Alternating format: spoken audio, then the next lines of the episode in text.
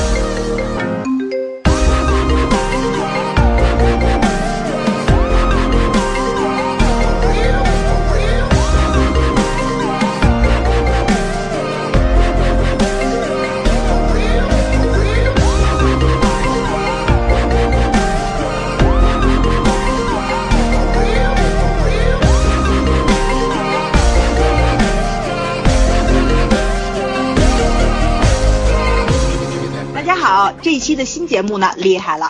我们要讲一讲这个夏天发生的事儿。这一期的主题就是没有主题，哎，你没有听错啊，就是没有主题。所以说，现在就是不喜欢这种无厘头、无主、无主题风格的大家呢，你在那个这个电台的犄角旮旯找一找，点击一下小时差，然后慢走不送。哎，如果好奇心比较重的大家呢，想听我们聊的嘛，咱可以。不用离开了，然后您该干啥干啥，我们这话题绝对不耽误大家正事儿，哎，就这么回事儿了。你们俩有啥想说的吗？嗯，今天我们的主题就是花痴和吐槽，呃，我负责花痴一下，然后森森同学负责吐槽吐槽一下，嗯，然后喜欢听我们花痴和吐槽呢，就，呃，就就就继续留在这里好啦。我要说的话说完了。为什么我负责吐槽呢？请问，为什么让一个不会吐槽的人吐槽呢？太过分了。这样才说明你有专业精神。他们为了吐槽准备了很久。好吧，我努力。我已经在这里等了半天了，你们没有一个人发现我说了天津话吗？我听到了，口音不够纯正。看骂。对呀，你来两句，表扬我呢。一点的，谢谢。我刚刚都快笑场了，好吗？我秉着不笑场，你非要把这些说出来吗？来来两句长点的，直入主题吧，主持人。OK，呃，是这个样子的，这个夏天天天津话实在。哦，哦，OK，这个夏天实在是太热了，你知道吗？所以说呢，大家都没什么事儿干，几乎就留在家里面吹空调，练的这个惊叹，就像葛优同志二混子学习一下。我我不行了，我我给大家正经的说一下吧。对，所以说呢，我们除了去怎么怎么说呢，就是因为我们三个人啊，虽然说这个很多。比较相似，但是也有不一样的地方。比如说看剧的这个风格，嗯，就是大家差的还是比较多一点的。所以我们现在就就着自己喜欢的，三个人没有达没有达成共识的这个电影啊、影视剧啊什么的，然后跟大家去探讨一下，然后让大家呢去挑自己喜欢的，然后在这个非常炎热的夏天，然后暴雨的天气，然后可以在家里面啊吃吃西瓜，然后看看剧，挑你自己喜欢的。就这么回事儿，嗯，以上结束。汇报一下，今天是大暑，大暑节气忌在空调房间吃西瓜，真的吗？对。哎，你怎么这么喜欢养生呢？我真受不了。没有啊，因为我有一个那个软件。因为我们老了。对啊，我今天还跟森森说，现在都已经冬天扛不了冻了。对，某人说他原原先冬天是穿一条薄袜子。我跟你说，我冬天原来很勇敢的，我因为我同事都知道，那个什么零度零。零度那天还是零下零下一度啊，然后我就我就在院子里走啊，穿一条单的，就是也不是单的，你们应该觉得像单的了，就差不多六十 D 那种，我不能跟你形容有多薄，但是基本上就是春秋天的袜子一条，然后在在我们楼下走一点问题都没有。那现在我去年我到十一月份我都恨不得穿两层。你为嘛用十六岁的年纪跟三十二岁的年纪？不是十六岁，我上班了呀，我上班了。那那二十六二十六，对，十年前差不多。对，十年前人人能大十年呢，所以我们老的还是很快的。一看就是南方人，看我们北方人，我们北方人没有秋裤活不了。拜托，我是有暖气的好吗？没有穿过秋裤。你听说没有中暖气南方吧？其实我们家也挺有意思，一南一北一中原。啊，哎，还真的，嗯，我是分界线，好吧？嗯，所以你比较分裂。嗯，对啊，对啊，我选不出来最后一个嘛。哇，好大一只蚊子！哎，为什么没有打蚊子的声音呢？说明你们家生态环境好的。那那那什么电视剧，那谁先介绍吧？反正我是要吐槽的，你俩先夸吧。早先来，我要想我先来吗？嗯，对啊。哎呀，不行，我这个往中间放吧，我怕审核过不了。你先，你先。请问你 看什么呀？因为因为我这有点重口味，你知道吗？那好吧，那芊芊先来夸吧，我知道他吐不出来。我吐不出来，因为我最近在看我最喜欢的美剧啊，就是我回顾了，不是看了。因为我这个美剧我记得好清楚，是我上大学时候看的，然后一晃这都十年了，真的是就十十多年了。然后这个美剧已经结束了，很有名的 CSI，我看的是拉斯维加斯，就是最开始拍那一部，呃，第一部是迈迈阿密片吗？不是啊，是迈阿密吧？对，第一部是第一对第一季是迈阿密片，拉斯维加拉斯维加斯就叫 CSI，然后才有了 CSI 迈阿密和 CSI NY。啊，那我看的是就是第一季的迈阿密片。啊，迈阿密片应该是比 CSI 这个拉斯维加斯的晚了晚了两两季。嗯。啊，因为我看 CSI 的时候是是第三季，我记得是第三季，对，一二季我是倒回去追的，啊，相当于正好算算，这十十五季下来也就十多年了嘛。嗯，哇，我我们今天终于说了韩剧以外的东西。嗯，对对，我觉得其实，因为啊，我今天回来路上还在听森森说那个黑水的硅谷，然后我就在想，我美剧这个第一部看的是这个，但是其实。韩剧，你要我想，我第一部看的是哪？我想不起来了。啊，我真想不起来了。我知道我看的是啥，《蓝色生死恋》，李家乔妹的。我应该觉得他，我看的比这个更早，就是这个是我后来看。哦，还真的《天桥风云》啊，对对对对对对对，《天桥风云》对吧？对对对。夏娃的诱惑。夏娃诱惑，《天桥风云》后面，我看的在后面。请专注说美剧。我。哦哦，对哈，拉回来。跑韩剧去了，真的是的。你第一部韩剧是什么？我要去回忆。啊，对啊，你第一部什么呀？我，嗯，我肯定比你们，我是拖后腿的。我不说我是，啊，我以前在那什么，零零六还是零七年，有一次出差，还是哎，好像出差的话，我记忆模糊了。然后反正那当时在酒店的房间里看过两集《天国的阶梯》，那 没有看完整部嘛？哎，我太同情你了啊！这几个你看哭了吗？当年那片子看哭了。叫全相佑。不好看，我觉得有啥好看的呀？那就不好看。什什么人就瞎了，然后什么的，很莫名其妙。然后我就不要看。晚了。对，那那个为什么看？那被迫的，就是那酒店的那个闭路电视坏了，然后就那 几个，他当时那个，他是一个呃苏北地区嘛，他那个区里那个县里边，他有一个县电视台，然后当时只能收到中央一套和这个。那我宁可看这个，我也不要看中央一套，对吧？就所以就看了两 两集啊几集，后来就回来了。就后来再再认真看韩剧，正式看是，呃，《玛丽外宿中》，就是一一年的事儿。你说过，嗯，对，嗯。哎，你起点不好，所以你对韩剧肯定没有好印象。听国阶梯真是。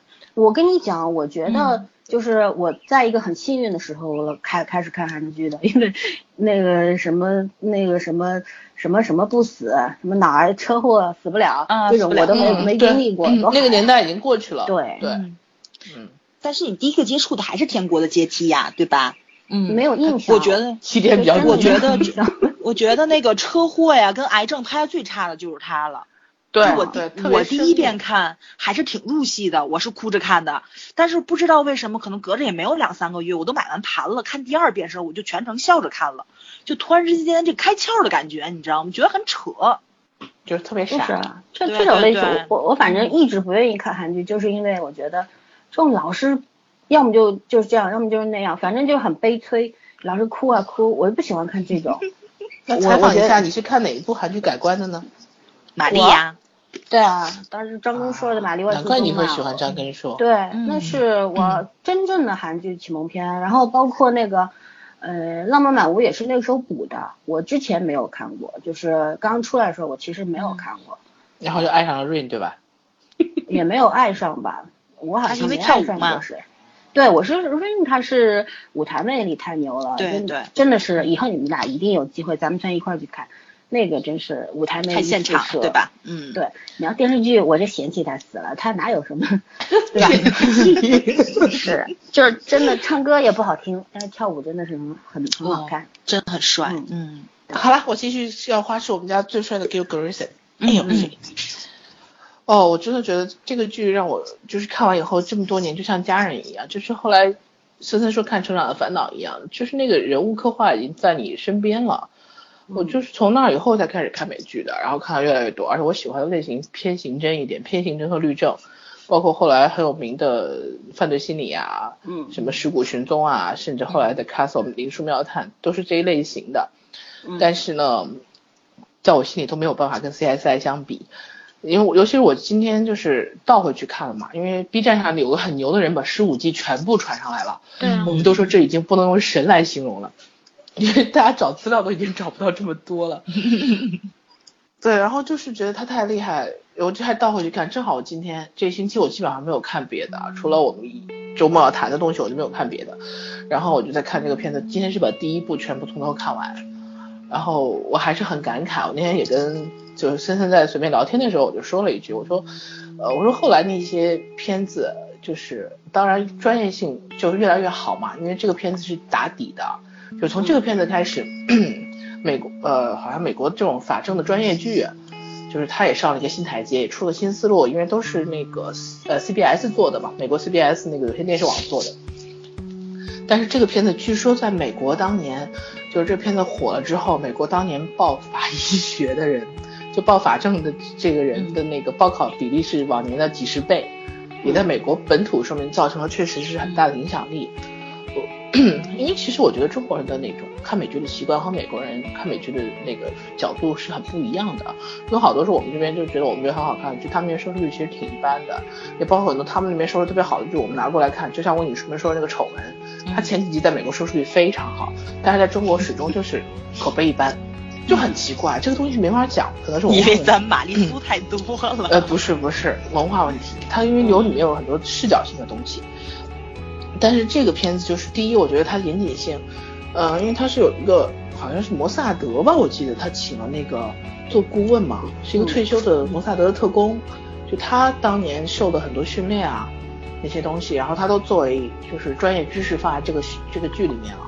所以说，本身他确实在专业上 就是槽点比较少，然后另外一方面，就是拍的这个这个剧里面的几个主要角色，因为从第八季开始大换血了，就是男主走了以后，呃，开始就是角色就不停的在转换，因为很多人也都走了，慢慢的，毕竟十五年了嘛，嗯也可以理解。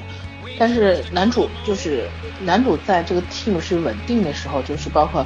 男主这 Gil Grayson，还有那个 Sarah，还有 Catherine，包括 Warwick，那个 Nick，就是他们这几个 Greg，这几个人是常年在的。就这几个人，呃，每一个人你觉得都是都不是天才，呃，Grayson 是另说啊。就每一个人你都不觉得他是天才，他就是普通人。然后他们人身上都有人的那种缺点，也都有各自就是比较伤感的经历，也有自己的问题。但是你又觉得。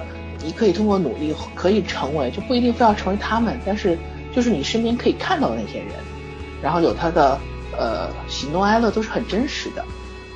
然后我单独说说我为什么喜欢这个男主的原因啊，这个男主很有意思，就是他是昆虫学家，但是他好像也没有什么不会的东西，就他会的东西真的很多，而且他表现演员演出来一种他对于这种呃专业性的这些知识的痴迷和尊重。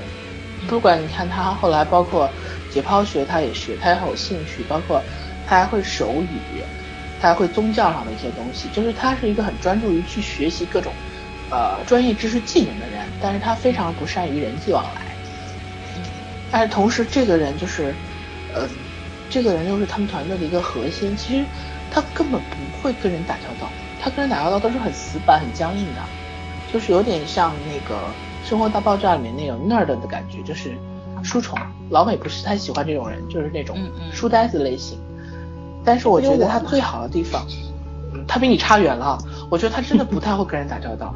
就你还你是知道那种就是分寸的，他不太知道。嗯嗯，应该说他完全不知道。呃，你你相信我是在真诚的夸你。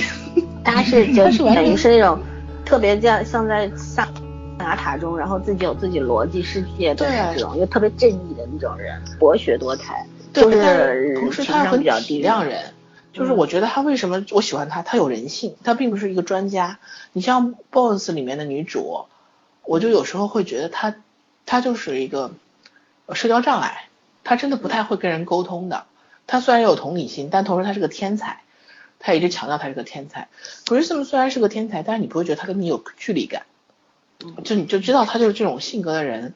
然后你看他手下的 Warwick 有赌博的问题，但他从来就是不会在外人面前去去揭自己手下的短。嗯，然后不管就是别人怎么。跟他告状也好，是跟他恶言相向也好，他是选择先相信你的，就去去选择相信自己信任的这个人。嗯，然后包括他的那个手下，就是 Catherine 前夫，老是来找他的麻烦，在警察局里动手，他也会上去就是护着他。就是我觉得这个人其实，嗯，他人性的部分我非常喜欢。包括呃第一季里面有一集，我正好刚刚看完，就是他有一个孩子是那个聋哑人，呃是聋子，然后他就死死了以后，然后他。他们就去这个学校去调查，就是他所在这个学校去调查他生前的状况。然后那个校长，呃，本身也是个聋哑人。然后就是这两个调查员去了以后，就带了一个那个手语翻译。然后这个校长就非常的受伤害嘛，因为他觉得你们看不起我。他其实会唇语，这个校长是会唇语的。你只要看着他讲话，他会他会听得懂，而且他会说。但是他就觉得他被这两个调查员带着一个翻译去了，就是侮辱他了嘛。对他就很愤怒的把这个人赶走了，就把这几个人赶走了，然后说你们你们换个能理解我们的人来。但是他觉得他自己还是残疾人，但是后来 Grayson 就自己去了，自己去了以后，然后他本身会手语，然后他会手语，他手下都觉得很奇怪，然后他就跟这个校长解释，他说，呃，那个校长就就让他多不让他们在那待嘛，然后他就跟校长用手语边说边解释，就是说，呃，我我们来只是为了这个学生的，就是。被害这个真相，说 说你虽然觉得那个你被你就是说你被你被伤害了，但是我也相信你是一个负责任的老师，你也希望他他这个死亡的真相得到了解，然后他也同意让他参与调查，反正就是他那种态度让人觉得就是他是把大家作为一个平等的人去看待的，所以我就一直觉得这个男主在我心中是没有后来再后来没有任何男主能和他相比了。包括最后他走的时候，我记得是说，他一开始写了一封信，他就说，他说那个就是他带这波人其实都已经起来了，就是都已经能独当一面了。当然，瓦尔克最后死了是另外一说，就这些人都能独当一面了，而且他觉得他在这个领域，就是他第一他已经付出了足够的心血，第二就是他也没有什么新的东西需要交给别人，也也没有新的东西对他自己来说有意，就是有呃也不是没有意义，就是他觉得他这一行。已经达到一个饱和状态了，他需要自己重新放空，重新学习，然后他就投身于他最喜欢的那个昆虫事业了，就是他又重新当他科学家。然后我觉得这个处理应该是我见过的大大部分剧集里面处理比较好的一个结局了。就除了他中间有一些呃状况不明的感情线之外，他整个人设啊，包括他的背景啊，包括后来嗯他做的一些行为、一些事情，都是都是一个很完整的。我觉得这个就是在这么长篇的美剧里面也是不容易的啊，所以我如果有谁没有看过这一部美剧的话，其实我还是很推荐的。就这一部美剧可以让你打开另外一个视角去，虽然它现在已经就是过去了十几年了，但是你还会看到很多新的东西，而且里面真的很有很多就是那些证据类的、法政之类的那些专业知识是很有用的，就在日常生活中可能你也会觉得有用，然后。呃，他的案子也偏向于就是大众化，就很可能是路边一个人被撞了，然后也不像是犯罪心里面的都是连环杀手嘛，不管他片子拍的怎么样，他他那个人其实是一个特定的犯罪类型。你说你撞到连环杀手这种事情，你真的说 跟中彩票概率差不多，对吧？嗯。所以你也没有什么可以讨太多值得讨论，就是命好命不好没有办法。嗯。但是你像这种普通的事儿，比如说哪怕你跟人发生个口角，里面就有个很真实的案子，两个人开车在路上，然后一个别另外一个车了，然后一路别车，最后别到火车那个轨道旁边，后车硬是把前车推到轨道上，让火让火车给撞飞了，这就是人性一怒之下的一个怎么说呢？一种残忍吧，人性的深渊其实，但这种事情真的可能会发生啊，嗯嗯，所以我觉得他的案例很真实，包括。包括很多家庭里面掩盖，就是有的是灭门案，看起来很很可怕，但是有很多家庭里面就是掩饰到丑恶啊，你并不知道这个家庭里面每天在发生什么事情。嗯，这么多年我印象最深刻的应该是一个，就跟森森说的那个反社会反社会行为，不是算反社会人格，因为那个小姑娘太小了，是十来岁的小女孩，她指使她姐姐和她姐姐男朋友把她父母杀了，父母和哥哥都杀了。对，这都是恶魔。对啊，然后到最后开始大家都以为她是最无辜的嘛，把她姐姐和她男朋友那姐姐男朋友都抓起来了，然后后来这个 Sarah 就跟她。开始 Sarah 一直带他，因为 Sarah 好像是自己本身一段经历，所以对这种小孩子特别同情。后来 Sarah 跟他聊天聊天，突然就意识到，她说一些话，呃，跟这个案子是是，她怎么就这么大孩子怎么能判断出来这案子是这样子发生的？嗯。然后，但是没有办法，没有证据，他没有涉案呢，他就是冷眼旁观，是一个指使人。然后那个是 Dakota Fanning 还是谁？还是他？他他的一个姐姐，我忘了那个那个小童星演的非常好。就最后那个呃来的是叫什么？他们那边是幼儿辅导中心嘛，就是因为他全家都都已经不在了嘛，给他领走了。领走之后，然后他扭头看了萨尔一眼，那个表情，哦，我我到现在我都觉得看得我不寒而栗。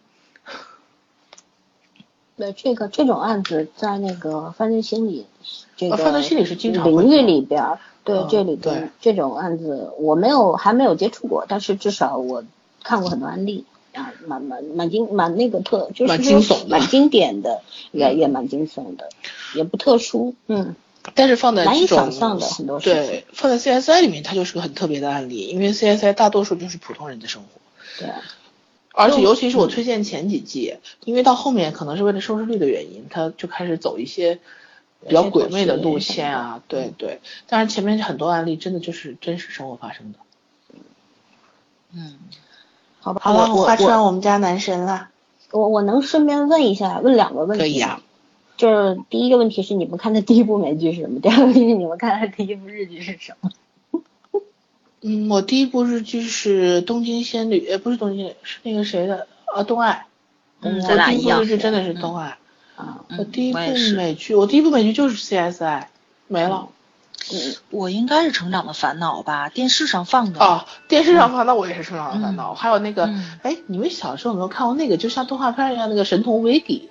没有，我看过《神探亨特》。嗯，不是，一个小姑娘，她是个机器人儿，她是个机器人儿。啊，我看第一部美剧是正大剧场《豪门恩怨》。对呀，正大剧场，是我小时候记得是一个小孩可以变成狗，后来他就一直想知道是是那个怎么回事，说是他妹妹想养狗，所以他又变成狗了。哦，没有，我看正大剧场是每周末晚上，然后我妈那时候看嘛，然后我就跟他看。嗯，那我我告诉你们，我我看的第一部日剧是《恐龙特级可赛号》。啊，那我也是哎。你要这样说的，我也是。对对对。对啊，它是日剧嘛，对对吧？然后美剧的话，我记不清是《神探亨特》还是《成长烦恼》，我记得都是我小时候看的，都没看全。我记得是家里爸妈不让我看。和傻傻胆雄狮。哎，对对，加里森敢死队，还有那个就是那个好像要要差不多十几岁了才看的吧？小胆雄狮吗？反正很小的时候。雄狮很小的时候，对，还有霹雳游侠，我记得也是小时候。我没看过。嗯，怎么会呢？那是我男神呢。你从小就看脸，不是看脸，我喜欢那辆车。那那你你男神是辆车？对，我男神是辆车。嗯，我的天。嗯，好吧。好吧，那从小我就觉得啊，原来美国人民生活是这样子的。好吧，芊芊，你你花痴吧，你花痴吧。我花痴差不多了。你不说你说玩具要要花痴了吗？啊，对呀，我我就一直在花痴我男神啊，Q Q Grayson。你这是花痴的状态吗？好吧，我都没感觉到什么叫花痴。花痴就是你好帅，你好帅，你好帅，没了。没有，我我真的真的没有觉得觉得好帅过这样子，但是我会觉得，哇，这个人我很喜欢，我很欣赏，多角度全面的去喜欢他。但是你现在让我说小宋好帅，我都说不出来这话。他本来就不帅，死角很多。我没有喜欢过很帅的人呐，我真的没有喜欢过很帅的人，我喜欢都是很有内涵的，好吗？哎，哎，对，小宋很有内涵。就是他挺有内涵的，他挺有内涵。对对对，小小宋是一个整体素质非常高的人，我我非常欣赏这样的人。嗯，但你要说喜欢吧，我我喜欢他的角色，我不喜欢他的人。对啊，再来两句，再来两句，吵一下，再来两句，还有吗？啥？吵吵啥呀？我是让你们两个人把我小时候起来。我小时候男神，我小时候女神没男神好吗？我女神是我女神是那个丽香。啊。哪个丽香？东爱的丽香，东爱的丽香，东爱的丽香，铃木保奈美，对吧？那那个是角色，我喜欢角色，喜欢角色，对，嗯，我喜欢角色。这角色你后来看过漫画吗？没有。东爱啊，我没看过漫画。东爱，我觉得特别奇怪，你知道吗？看电视剧就特别喜欢丽香嘛，但是看完漫画之后吧，喜欢李美啊。啊，对，我觉得李美也很不错，就是你能够去明白为什么这么多男人喜欢她，就是他身上那种魅力还是有的，但是我不知道剧里边不明显，对，剧里面不明显，所以不知道是演员塑造的问题还是编剧，我觉得编剧没什么太大问题，虽然他有一些轻微的改动，但是也没有也没有特别脱离开原著，嗯。嗯，他可能是人设的问题，对。然后我很讨厌那个，我讨厌男主哎。对对，我也讨厌。哎，谁不讨厌？我觉得李美还好，他男主真的之前玉二当时，哎，这就是个表，讨喜。你需要那么直接吗？早期我还不知道什么叫表，但那时候我就超讨厌他。后来有了“表”这个字，我就觉得他就是特别适合，对吧？对，其实这部片子我就特想让那个谁丽香跟那个那个那个男二叫什么来？对对对，江口洋介在一起。嗯，我觉得他们两个人就是那个潇洒劲儿挺般配的。但是你不但是相似的人过不到没法在一起，对对，更容易做朋友。可是那为什么最后那个谁娶了李美呢？他们也很相似啊。就是黏糊的人才要跟黏糊的人在一块儿嘛，洒脱的人不是相似，他们是那种追求社会，就是追求社会的普遍标准的那种人，就对人生没有太大的勇气和期待，就是看着就小家小家子气，对，就是按部就班生活的人。嗯，好，那早上你要第二个说吗？好啊，我来说。然后呢，我这尺度稍微有一点点大。你要尺度大，你让我先吐槽，我先给你打个底。哎，其实我这尺度也没多大吧？你尺度俩，你俩跟钢镚儿好吗？好吧，你没事没事，你先来，你先来，你先来，我要听你吐槽，对我听过瘾了我再说。来来来，我要听老九门。是我我先汇报一下，就最近我都在看什么。首先我说比较好看的就是那个《美丽心灵》，但是有个噩耗，就是《美丽心灵》从十六集改成十四集了。嗯嗯。呃，KBS 说的理由是奥运会。其实就是收视率不高嘛，一一直是三点几啊，四点几啊这种，就是不挣钱。然后呢，还有一个说法是说，这个剧本其实男主本身找了好多人都被推了，只有就是张赫最后是救场才来演的。嗯。结果我觉我觉得是塑造了一个非常紧，而且我觉得好可惜，剧情第九、第十集开始好看了，他他妈的给我砍掉两集，就快速节约的往前走两集。对，好，那就。反正我以后不要看 KBS 了，我跟他们有仇，别了。如果我们家朱元有戏，你还是看一下吧。我不看，没事，他反正也不看那个什么，他反正也不看直播。好，然后就是我想说，然后比较好看就昨前天开始的那个呃 NBC 的那个新剧二硕的 W 两个世界还不错，说实话，我抛开那个他们那个。这个韩国人这个自嗨的这个精神不讲啊，就是对，除了人设可能会有点崩第一集，但是他那个人设妙就妙在他是在漫画里的人物，他就是其实就是一个二次元世界和一个就是漫画世界和真实世界的一个交错，反正他就是歪出来的人物嘛。嗯，对，这个这个二硕他是他不是现实世界里的人，是漫画世界里的人，然后他是漫画里边的二零零四年奥运会。男子气手枪五十米的冠军，但是 我觉得这是我们国家的冠军吧？没有俄罗斯，俄罗斯的还好。但是我我非常不满的是，我看的时候看到中国居然排名在第五还是第六，他奶奶的，什么时候中国怎么可能？怎么可能排到他们后面去啊？开玩笑。对啊，然后所以说这点我非常不满。但是后来他说这是漫画里面的，那算了，我原谅他吧。那就讲剧情的话，我觉得还 OK，就是但是他我觉得他那个。他的那个宣传的噱头说是打破次元壁嘛，但是我觉得不是，真正打破次元壁，你是那个呃，就像那个死侍一样，对吧？就是里边的人会跟电视机前的人说话，这种，对对，会会沟通。但是他那个只不过是女主在那个漫画世界和现实世界当中穿来穿去，我觉得叫穿越吧，穿越，可能对，可能他后面会有真正的打破次元壁的东西，但是目前只有两集，还不好说。呃，然后还看了一个打架吧鬼神，是 T V N 的。我一开，我其实比较反感看鬼片，但是因为韩国的鬼片最有意思的就是他那个女主如果或者是男主是鬼的话都不丑的，就跟人一样，对吧？但是而且打光打的特别柔，但是呢里边的鬼都。它不像我们认知当中以前的看香港鬼片啊，或者我们国产鬼片那种鬼，他那个鬼就是一冒黑烟的，就浑身冒黑烟，然后脸贴涂的刷白，要么就黝黑这种，反正也不太像鬼。然后他们的鬼都是大白天能够活蹦乱跳的在街上这种。好吧，好吧。然后我觉得这个剧可以出，如果你们不觉得看鬼比较不舒服的话，那可以看看，因为。嗯，如果以就是以以爱情来说的话，我觉得男主和女主嗯很有感觉，两个人特别有 CP 感。然后那个跟鬼神君比，你觉得是高是低？要比鬼神鬼神君好看。哦，那好吧，那那我去看一下吧。啊，男二是全绿嘛，然后也是不错。全绿在里面饰演了一个，现在还目前还说不清楚他到底是什么玩意儿。就是说他有两面性，一面他是一个兽兽医学的教授，然后开了一个一个那个兽医的那个一小医院，但是呢，他他又是对动物非常残忍的。如果哪只，比如说他在校园里有一只猫拉了他一下，他半夜里就把那个猫活生生给拧死了，就脑袋拧拧掉了这种，就是这种人。然后有一个女学生发现了他的行踪，他把那女学生也杀了，就这种人。所以说就是说，嗯，有点像那个那个鬼神君里边不是有一个那个男二嘛？嗯，那个恶鬼，嗯，对对对，他他他，但是我觉得这个人有点不像鬼，像妖，就是像有一种，嗯，因为他每次出现的时候，身边都会有猫叫声，我觉得会不会是个猫妖还是什么，但是现在不知道。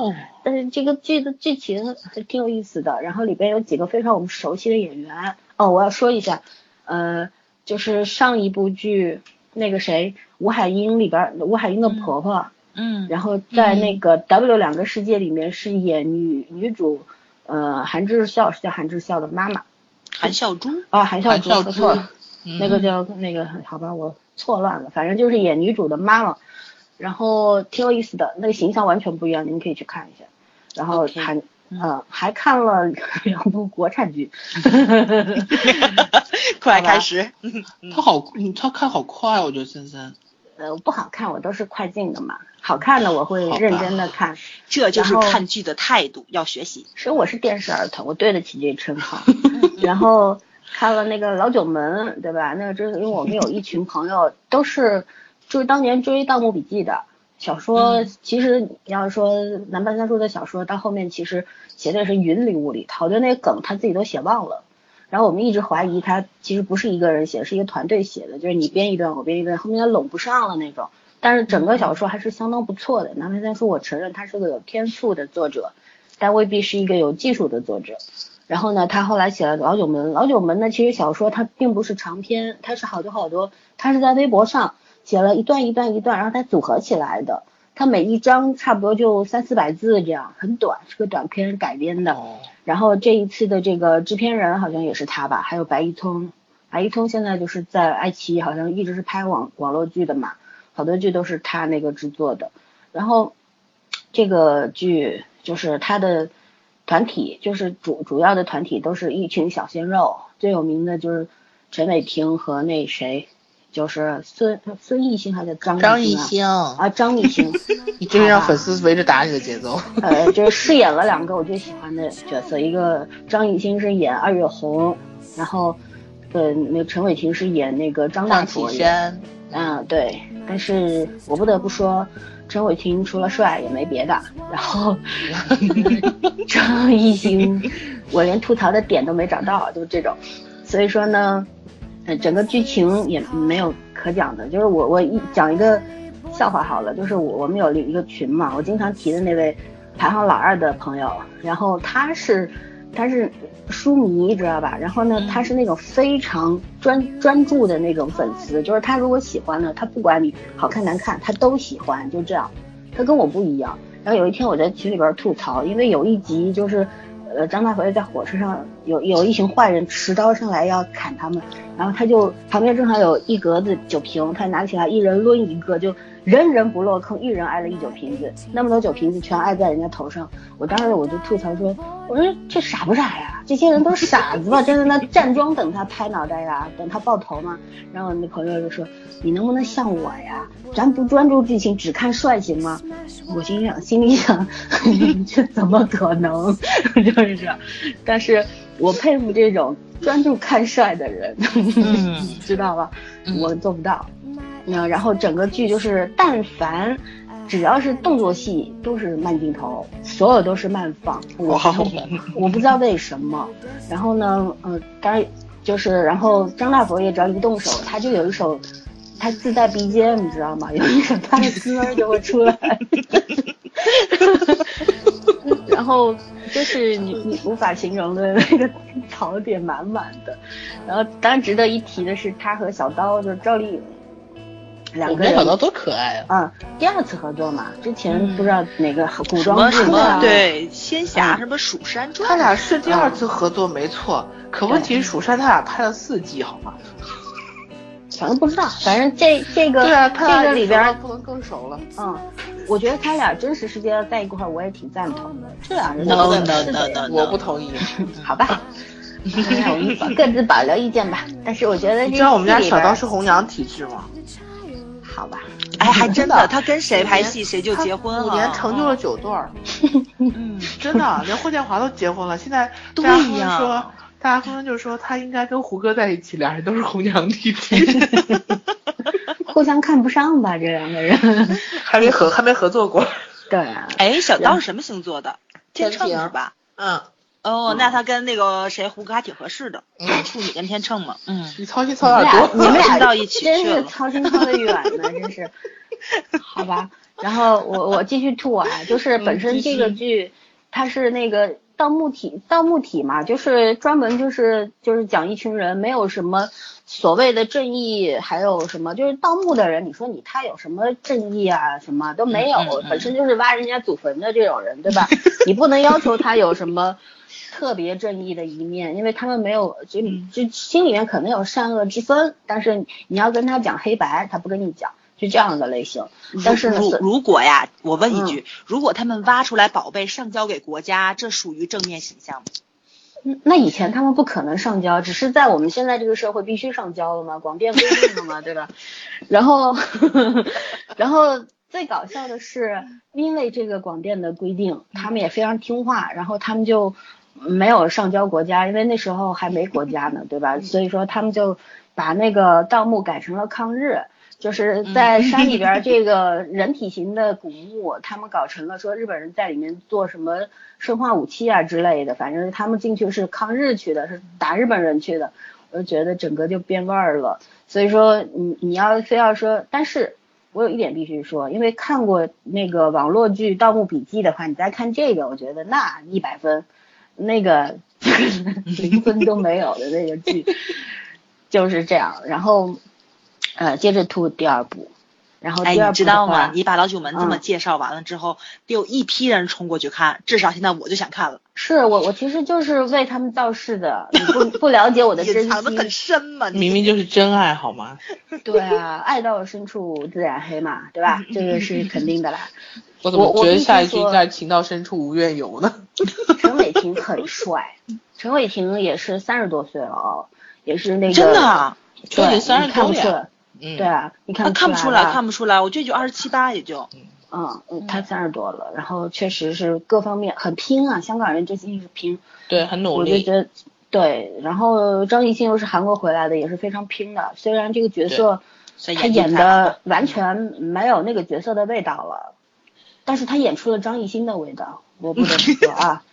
陈伟霆跟我们家小小宋一年的，我怎么记得他八三的呀？我我真的受不了你们了。八五的，八五的。是在夸人吗？你们？他演出了张艺兴的味道。天哪！对他以前你真的不觉得？我看好先生我看到他片花，我没觉得他有演技啊。他这个戏还可以啊。他没有演技啊，他只管帅啊，你你知道吗？但这个是这种。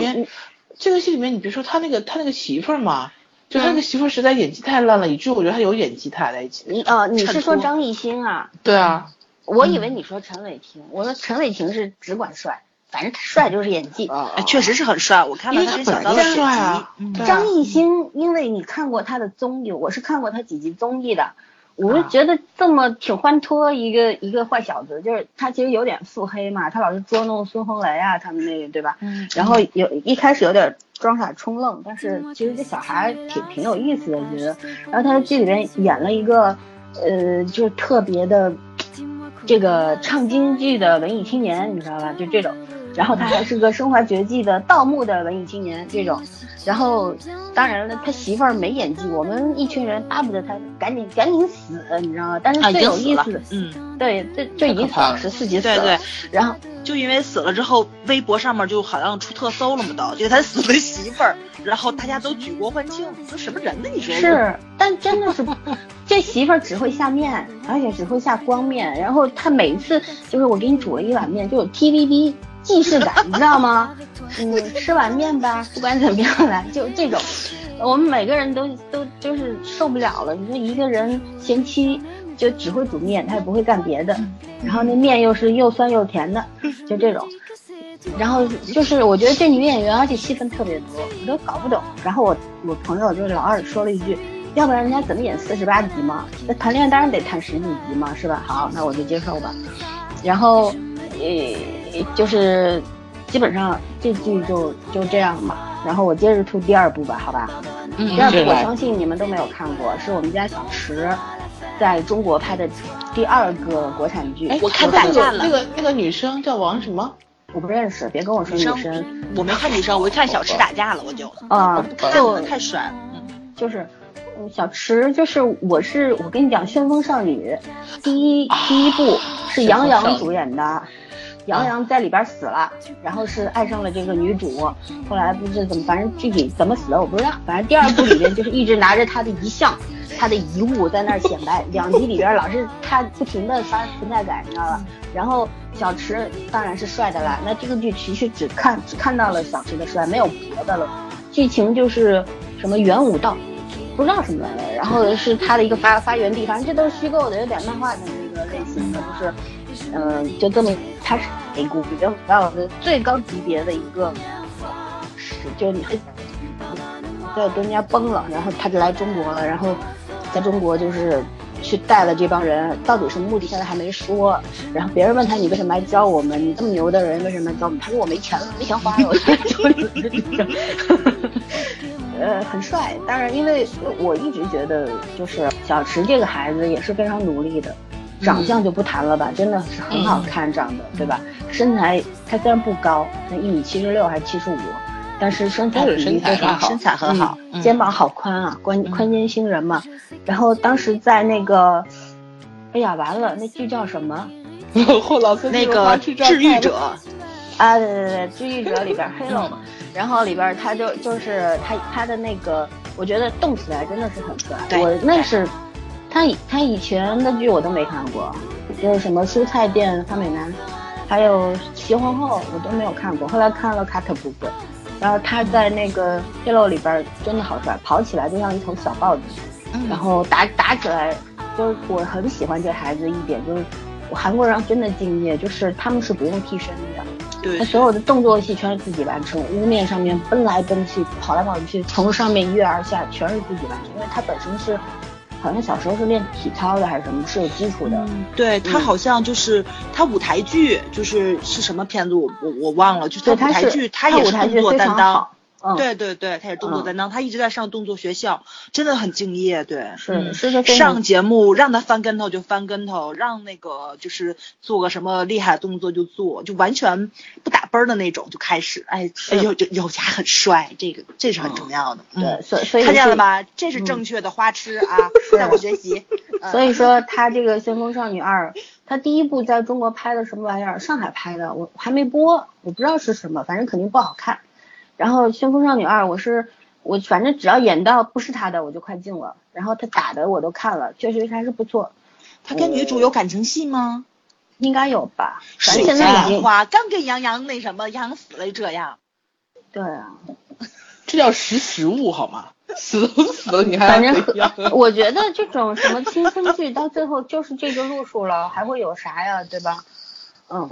反正不能演殉情吧？你以为演琼瑶剧啊？哦，可是女主是谁呀？命这么好，前面是杨洋，后面是小池。我觉得女孩子长得有点像以前的郑爽，没整容之前的郑爽。就是湖南台湖南台捧的那些小姑娘都是这样子的。嗯，就是。好了，我吐完了。你这槽点我也是给你拜了。哎，你刚刚没有发现老孙有一段在花痴吗？他真的是很专心的在花痴。对对对对，他的口气能听出来。他很震惊，因为我们很了解他，所以我们知道他是花痴状态。但是大家觉得他只是在念稿，其实真的不是。我是我是亲妈粉，亲妈粉。我他对小七真的有真爱，不一样的。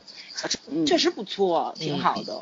是，你看我们家喜欢一切努力的孩子。我跟你讲，我我其实，我求求你了，非常喜欢 求求你了。努力的孩子有很多，可是不是每个努力都会进你的眼。你终究还是喜欢那些有努力又有实力的人，好吗？对，努力有要有实力，而且要特别，对吧？他总有特别丑也算特别，是吧？是啊，丑的不讨厌呢，对吧？好多是丑的。老柳，老柳真的。我没办法给你发一个视频，是在那个白想上面被偷拍的，就是有有粉丝那个角度斜拍过去，绕过老柳拍双送的，结果你都不知道老柳的头正好挡住挡住乔妹嘛，就乔妹只能露半张脸，然后那个片段就老柳不知道在笑什么，你知道吗？然后可以想象想象那个对比，然后就特别可特别夸张。然后觉得小苏倍儿帅是吧？没有办法，我们老柳就是为了凸显别人的帅。而且老柳那次真的 笑得特别开心，你知道？你看他笑就知道他笑特别开心。我跟你讲，他 不笑的时候还能看的，他一笑就完了，就这种。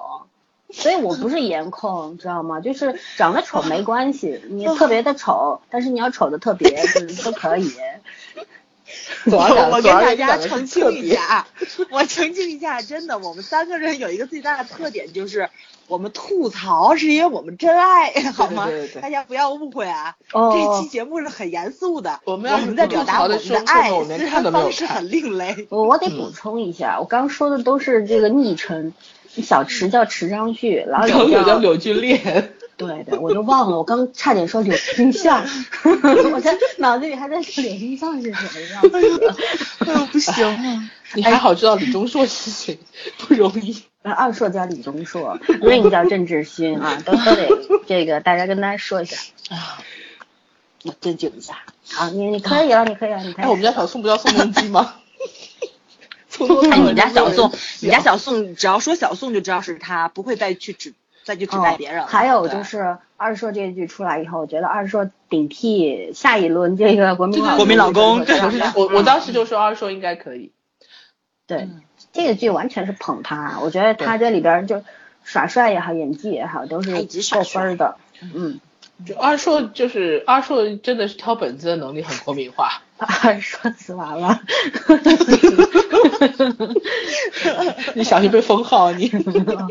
好了好了好了，那行，那那我我就不吐了啊，再吐下去就完了，就快吐满一个小时了，我们还得说正经的呢。好，嗯嗯，那个给早上十分钟，赶紧吧。我长话短说，然后因为没有什么特别重要的东西，嗯，是我打算要看一部电影，目前还没有看，因为前些日子是生肉，现在已经出来了，什么蓝 光啊，各种版本了，大家去微博搜一下就可以了，名字叫《铜牌巨星》，我们家三八四演的，啊，就是冬兵，大家都知道对吧？来，花絮状态启动。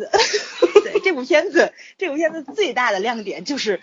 因为他们是体操题材的嘛，有然后有一段非常非常羞耻的床执行体操动作，大家可以看一下。用体操动作，双杠、单杠还是托马斯全旋？有，都有。你 想，我靠，这难度也太高了。这是这是怎么拍出来的？拍的。哇塞，要还你们知道吗？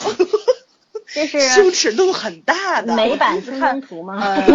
觉得。绝对没有冲截图下来可以做成人体解剖系列，你们去看，你们去看就知道了，就是它真的是尺度很大，羞耻的耻，好吧？哎，我觉得我们仨其实尺度最不是尺度，口味最重的是你。我的口味一直很重啊，但你是最清淡那个，看上去 隐藏的很深，你知道吗？你知道腹黑嘛？其实看清你本质的只有 Y Y，对吧？对对对，哎，不要再提这事儿了，这事儿接过去，这是人生耻辱。好，你继续讲尺度很大的这部，对，不这个电影，这这个电影不讲了，因为我还没有看，我只看了这个图，你知道吗？对，我要看这个。当时看的时候，你把图截下来，我先欣赏欣赏一下，我再想想去看。去我已经艾特你们两次了，一次生肉，一次熟肉，你知道？你每天艾特我们三十多次，我们哪来得及看？没有，你们就是这样忽视我的是吗？你知道我今天早上睁眼看到我有多少条微博吗？几条啊？三十一条啊！哦，对，我以为你，我以为你一夜都没睡。我跟你讲，前两天，前两天就有人问我，你你先听我说啊。前两天有问我说，你你那个微博号我们加一下吧。我说加我干嘛呀？他说你不也有将近一千粉丝吗？我说没有，才七百多。然后他说那我们加一下呗。他说：“我说我也不，我又不是大 V，你加我干嘛？”他说：“我们互动一下。”我说：“我从来不互动，都是别人来着我的。”然后他说：“谁来着你？” 我说：“我有有个朋友，每天艾特我三十多粉。”哎呦，我我原来是典型啊！哎，你们为什么？哎。我每天看你艾特内容，我就够过半天了，你知道吗？没有，我觉得早着我都是精选出来的，好吗？你艾特我的内容，我如果比如说我一天看五条，我能看一礼拜。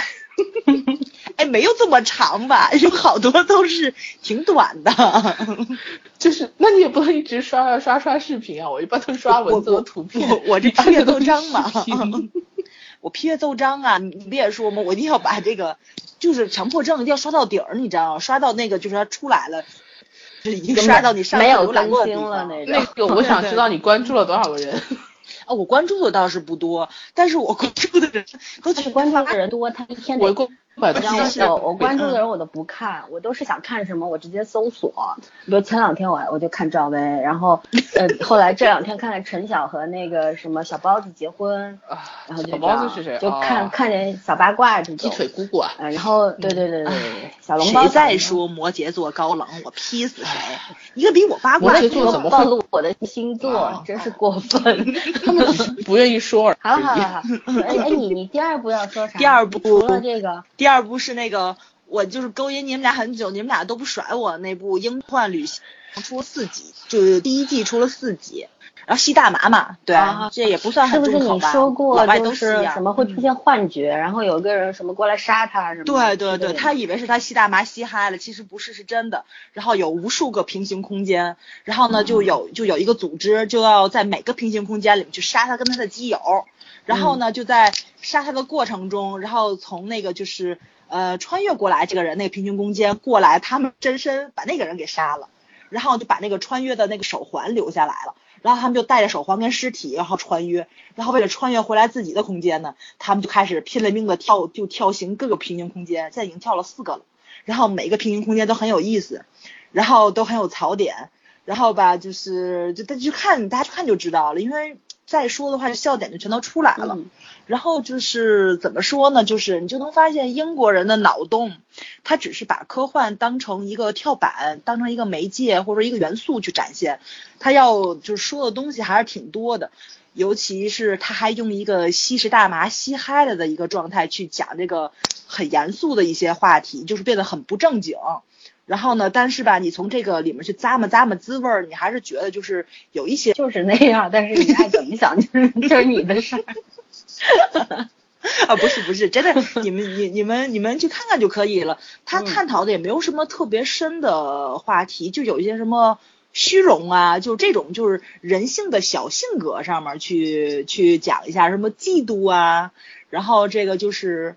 呃，尤其是那个，就是他那个基友是莫名其妙被搅进去，然后穿越的。他在这个就是现在这个空间里都要跟女朋友结婚了，然后他穿越过去的时候呢，还有他女朋友嘛？但是他有有的女朋友认识他，有的不认识他，有的女朋友嫁给别人了，有的女朋友喜欢就是那个就是这个吸大麻这个男的，他特别无法接受。所以你就是能展现出来每一个主角就是面对这种。就是不同情况，嗯，哎，对对对对对，就是，哎，为什么跟我想象中的不一样？就是你，你难道真的爱我吗？为什么你在这个空间里面，你跟我是这个样子的？对，然后就挺有意思的，嗯，我觉得推荐大家去看看。对对对，我我其实挺喜欢看这类型，就是当时看那个嗯 W 两个世界的时候，我脑子里一直在想，你说我们平时就其实他是讲了一个就是作者控制不住写画了一个十年的漫画书嘛，然后里边的男主脱出他的控制了，然后那个漫画世界就变成了一个类似于平行空间的东西，有点反噬他是吧？对。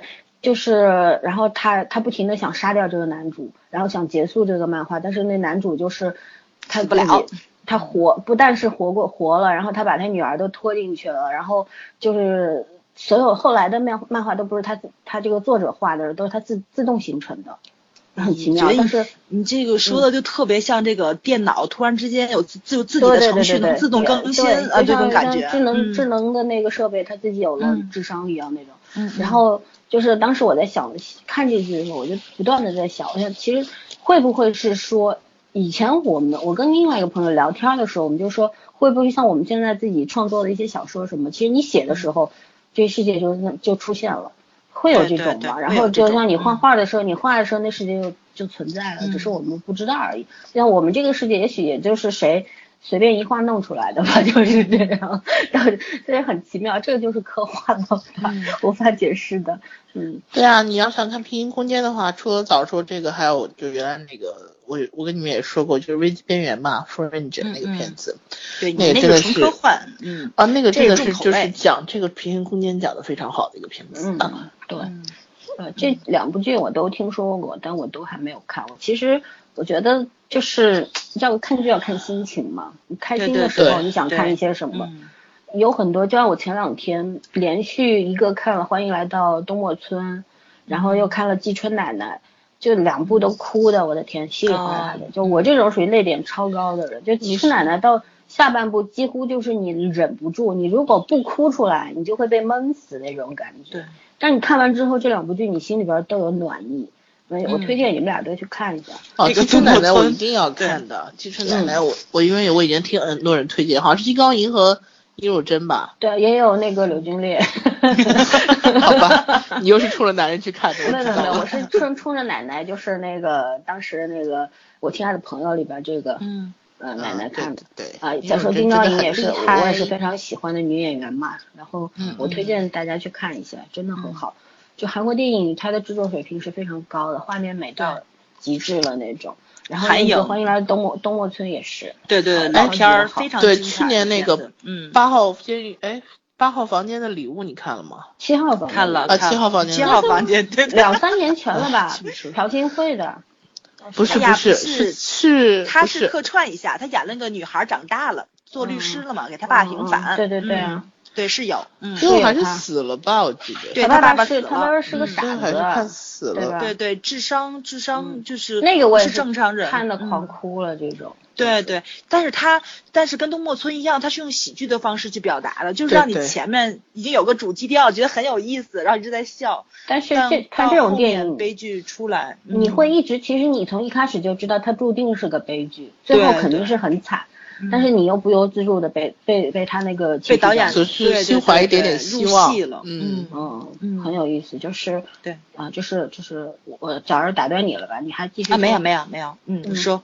嗯，你说没有了，我说完了。哦，我就说韩国导演就是这种把观众带入戏的这个能力非常强，就是你即使知道他应该是个悲剧，但是你看着看着也会很欢乐，最后帮拍你一巴掌，对，就这种。而且韩影他绝对不会给你玩大团圆结局的，你不要指望他有任何意外的惊喜会出现。也有也有，只要你看喜剧就可以了。就有的时候，即便就是有人死去啊或者什么。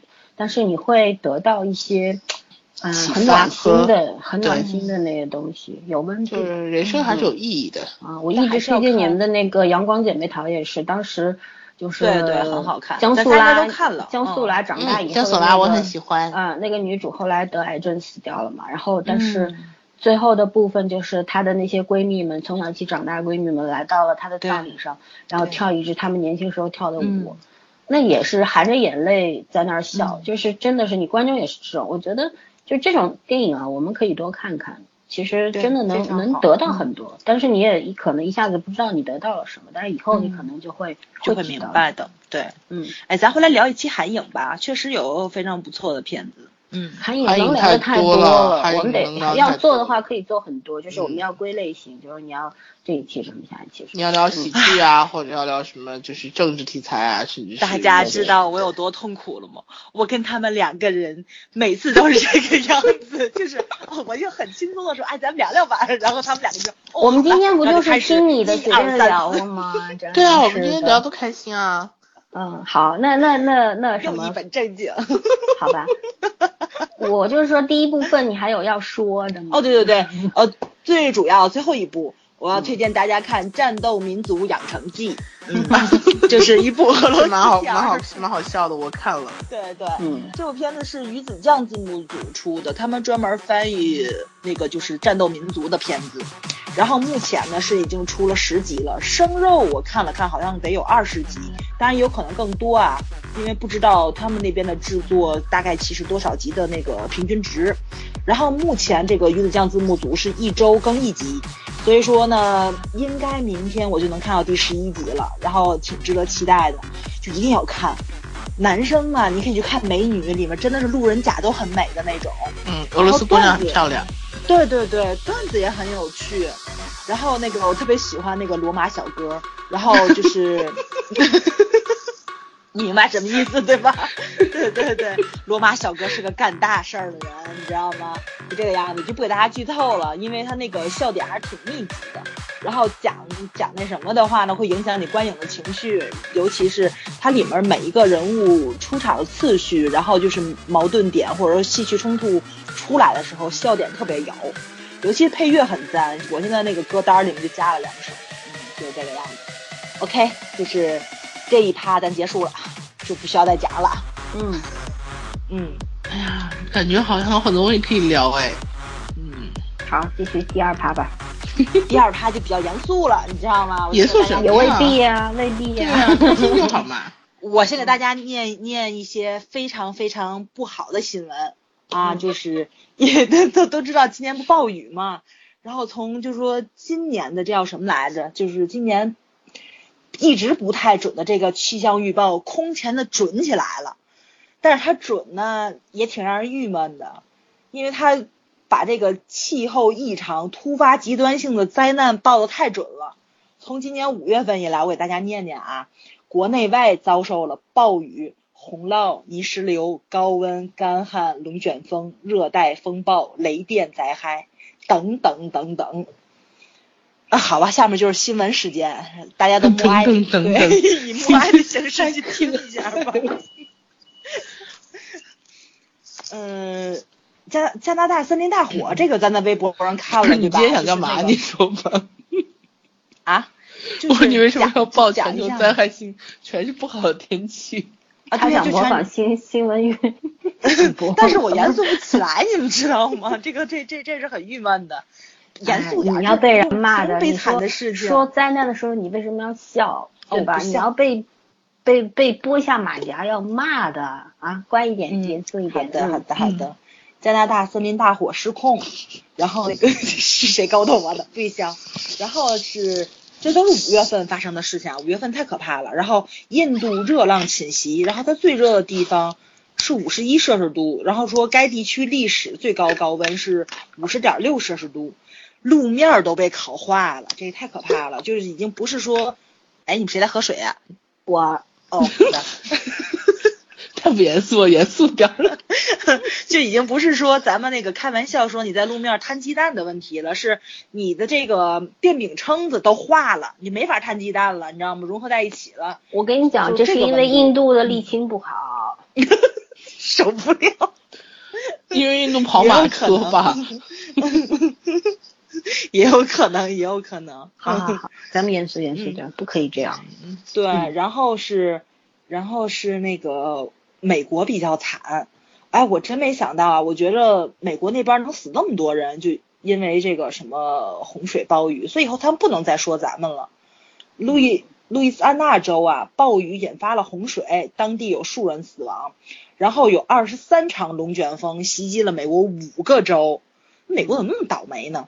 然后咱们就是有人去解放军去专门救灾的呀，他们又没有，他们好像也有。但是我觉得他们自救的可能性更大一点。对啊，对对，他们有那个专门的救援队啊，嗯，但是。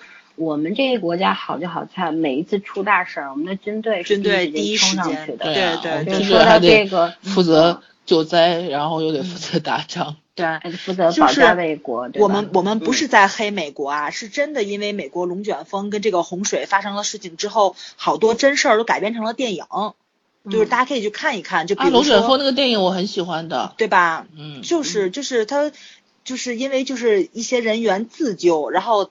造成了这种生命的奇迹，所以呢，就是这种故事就被美国的编剧们拿走了，拍成电影，可能比较小众，咱们这边不会引进。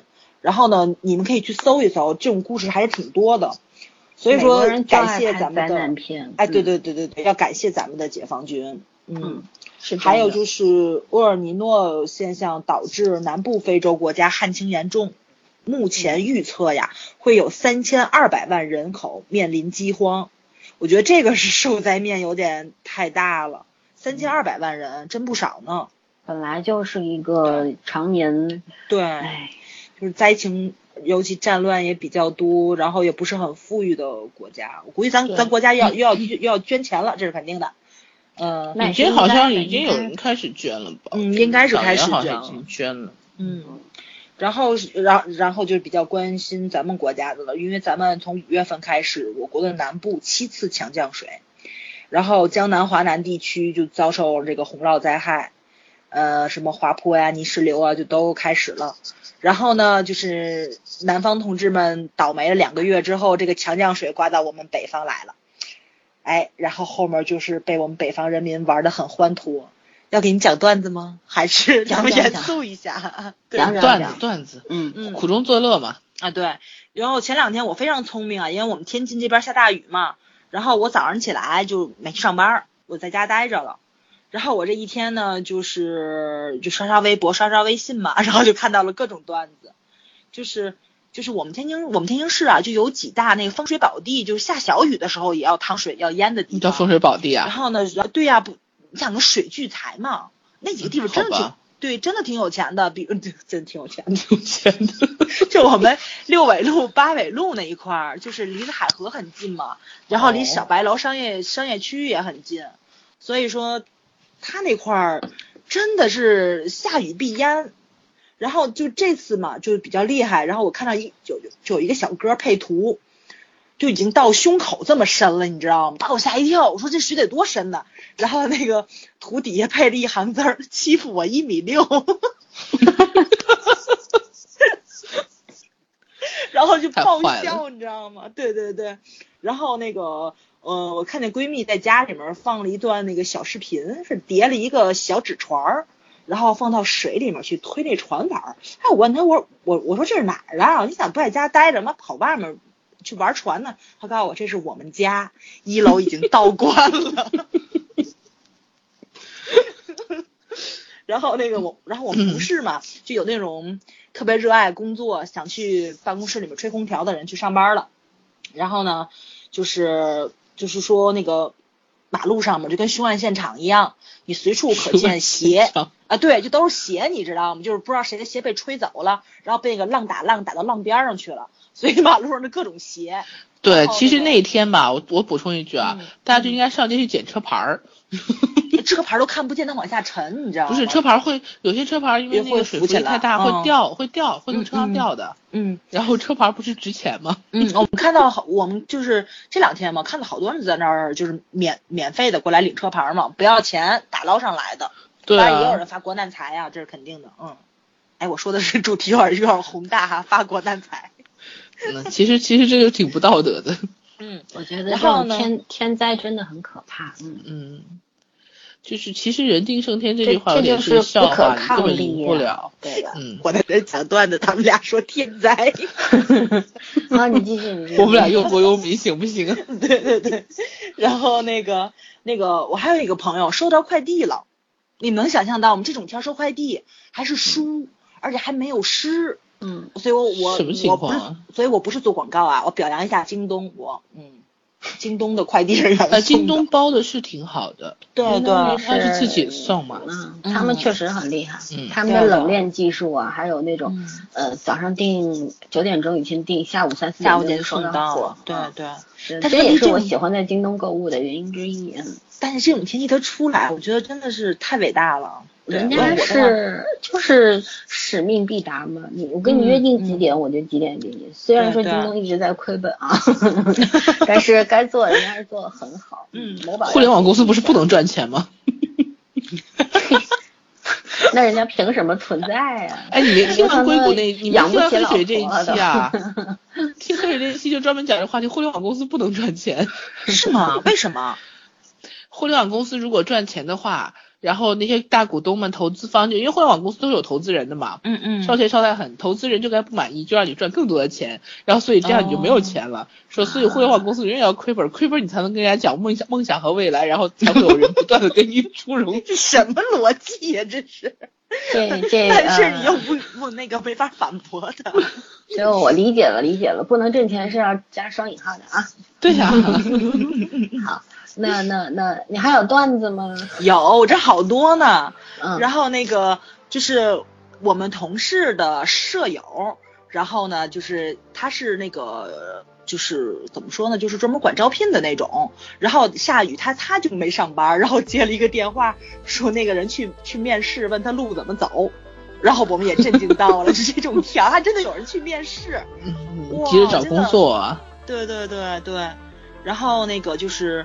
嗯，有人在晒上班有多么艰辛，有人在家贴黄瓜，对吧？有人看海拍照片的，吃饭睡觉。你说你啊？对对对，我我。然后还在家看剧。对，哎，我没看剧，我真没看剧啊，我就在刷朋友圈。哎，对，我也看了。你怎么没看？你那天看了四级医疗医疗剧好吗？啊，对，看了四级医疗剧，对对。我跟你们俩说一下，我妹又开始看《太阳的后裔》了。哦，我 不知道看第几遍了，太可怕了，简直。是那小妹吗？我我前两天也看了。不是大梅，大梅。嗯，我前两天也在看。然后有，然后有人在那个网上发出了一个，就是那个在线等挺急的，就问一个问题：这种钱出不去吗？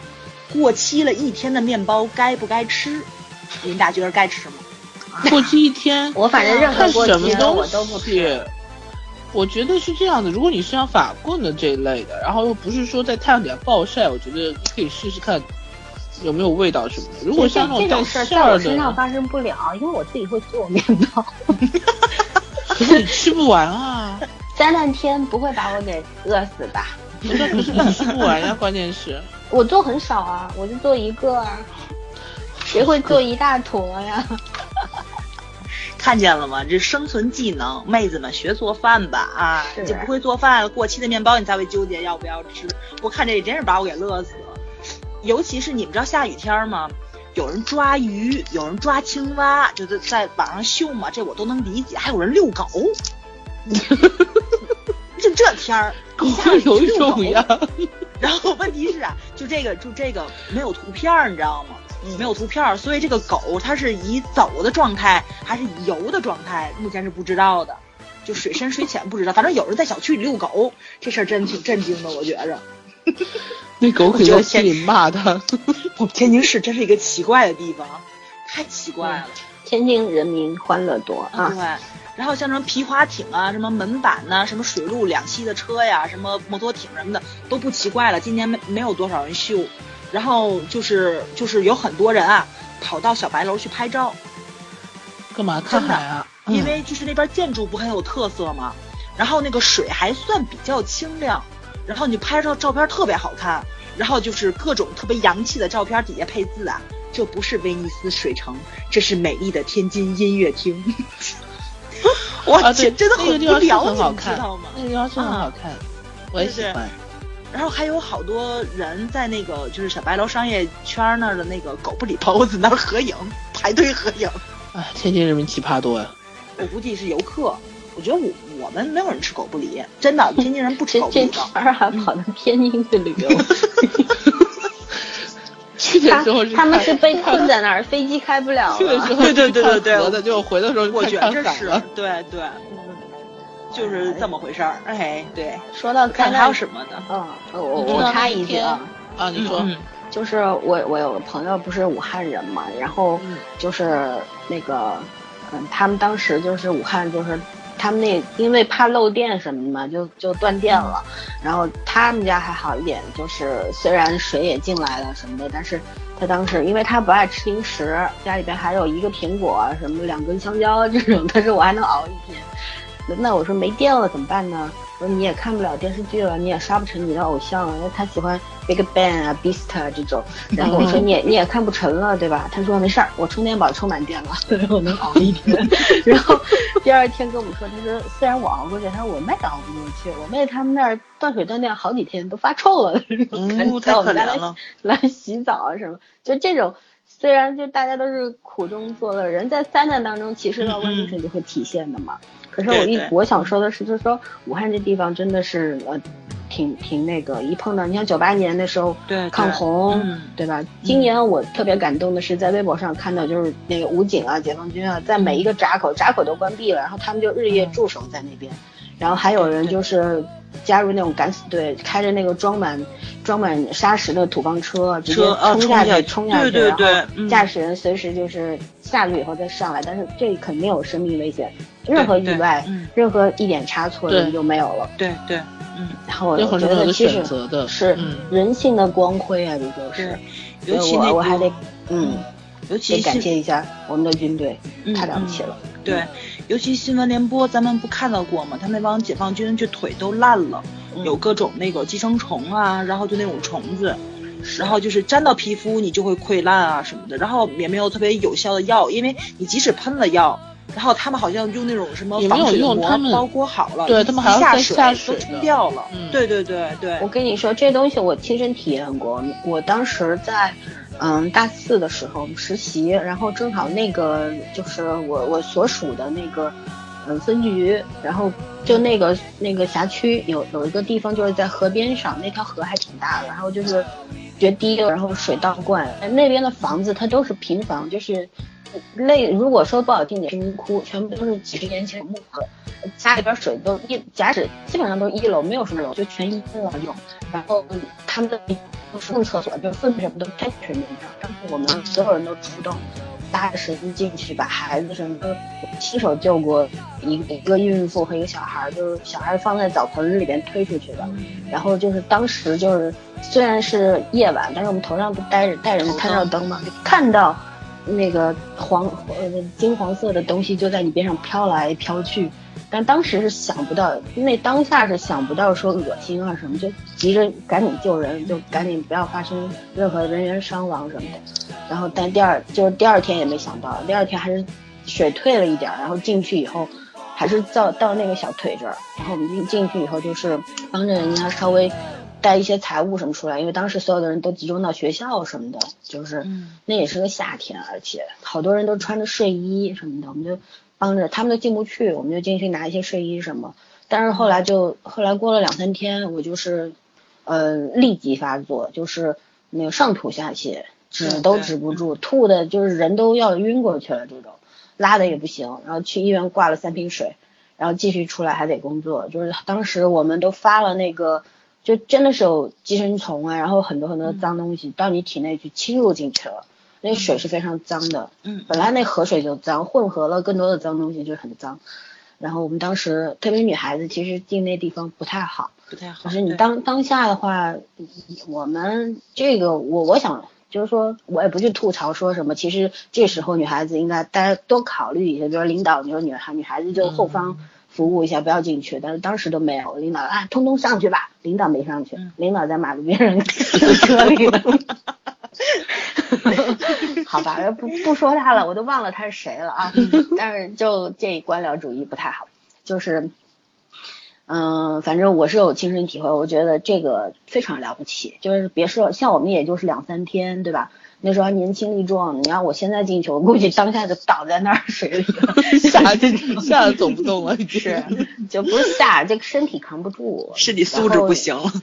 上是是是，那那那时候还是很厉害的。然后你像现在这些这些士兵，每天都在那边，现在应该撤了吧？但但是想想九八年的时候，那时候我们还嗯募捐啊，干嘛呀？但我们能做的也就这点事儿。但人家真的是拿生命在与天斗啊！这个真的是，我说天灾是最可怕，不可抗力，很可怕。嗯，我又严肃起来了，因为这东西真的是欢欢脱不起来，真的。对，没有太多东西可以欢脱，其实还都是生命。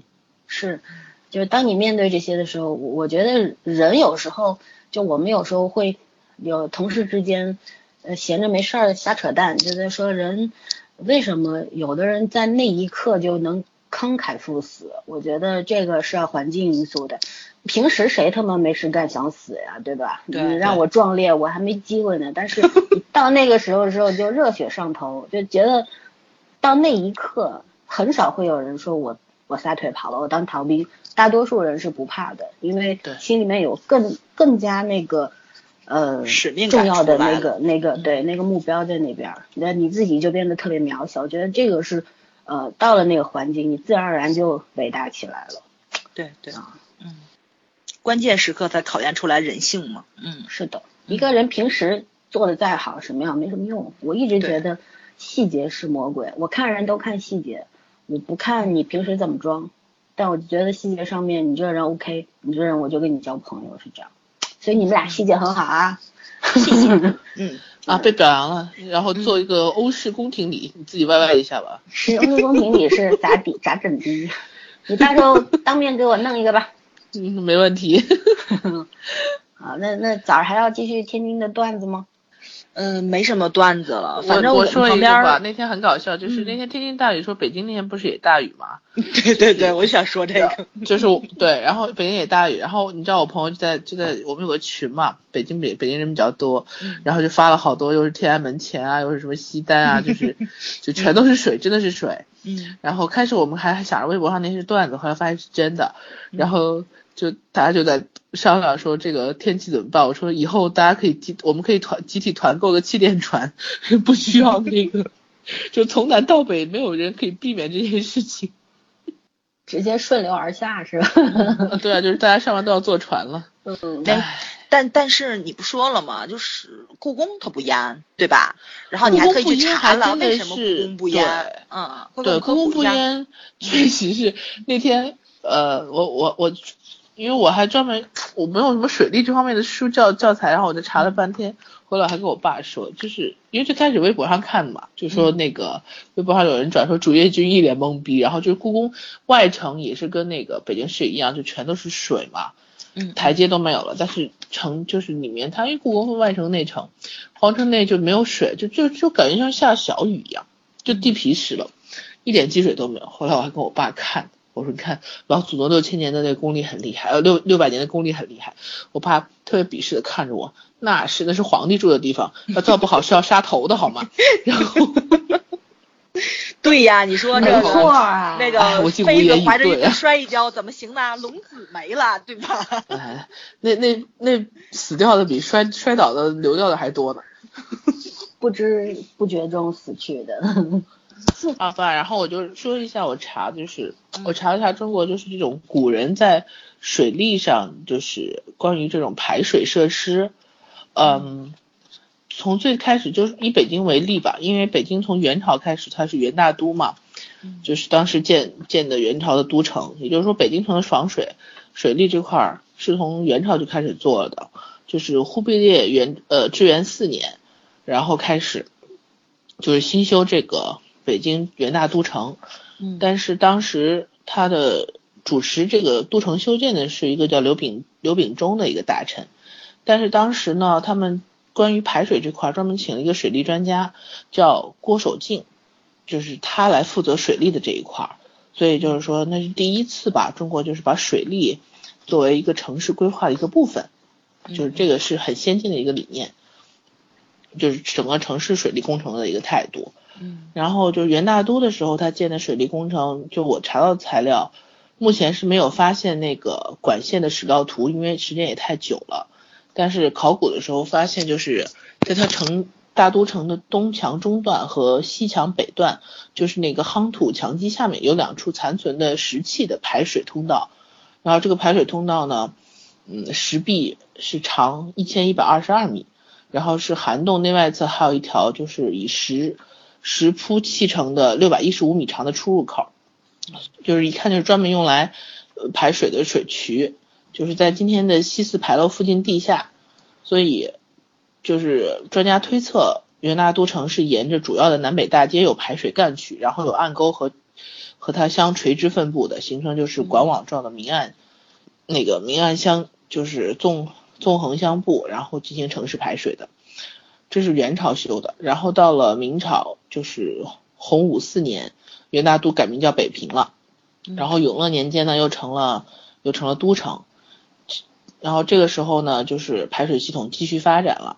城内是有大明壕、东沟、西沟，就是东东长安街、玉桥下沟，反正外城是龙须沟，就是湖坊桥明沟，还有正阳门东南三里河，反正是纵横交错。我现在觉得古人想的真的是很周全，其实比我们现在做一个城市规划，甚至一个建筑的规划都要就是全面多，对全面。然后所以我觉得这个是北京城整体的底子打的确实比较好，因为你城市。不管故宫怎么样，它只是城市的一部分嘛。然后，城市规划的那个相对比较好的话，你这个才会有这个基础去规划这个皇城的呃这些布局。然后现在就是最后就说故宫，故宫的那个它有说就北京城有几个建筑它都是不积水的，说一个是故宫，一个是天坛。包括钟楼和正阳门，说这些地方就是建就是建筑的时候已经考虑过排水了，所以基本上就是看不到那个地面有排水口，但是都不积水。拿故宫做个比较典型的例子来说的话，故宫地下是有纵横交错的排水沟渠，而且你也知道故宫有什么中轴线啊，它讲那个就是五行八卦天圆地方这种理念是讲的很清的，所以它。本身连排水沟渠都是南北向干沟，东西向支线，就是这样子干沟支线，然后雨水通过地面的沟眼前眼流淌到暗沟里，然后进入南北向支线，再汇聚到呃进入东西向支线，然后再汇聚到南北向的干沟，流到内金水河，最后流入护城河，就是非常科学还是合理的。说包括故宫内收集雨水的点儿，它本身地面有一定的坡度，就是这些水就比较流入那个石槽明沟。就是地面上的小明沟，然后呢，再从台阶或建筑物里，就也那些水又可以从沟眼通过，会形成前眼状的雨水石板汇入暗沟，然后包括故宫内三大殿是三重台基，台基没有暗沟，然后有一千一百四十二个龙头，这个龙头除了有装饰美化的作用，还是排水孔，就是如果水雨大的时候，台基上的雨水就通过龙头排出去，形成千龙吐水的景观，就是那天。微博上一张照片嘛，就是千龙吐水很漂亮。嗯，所以资料资料显示的是这样子的，就是故宫的排水系统是分明暗两套的。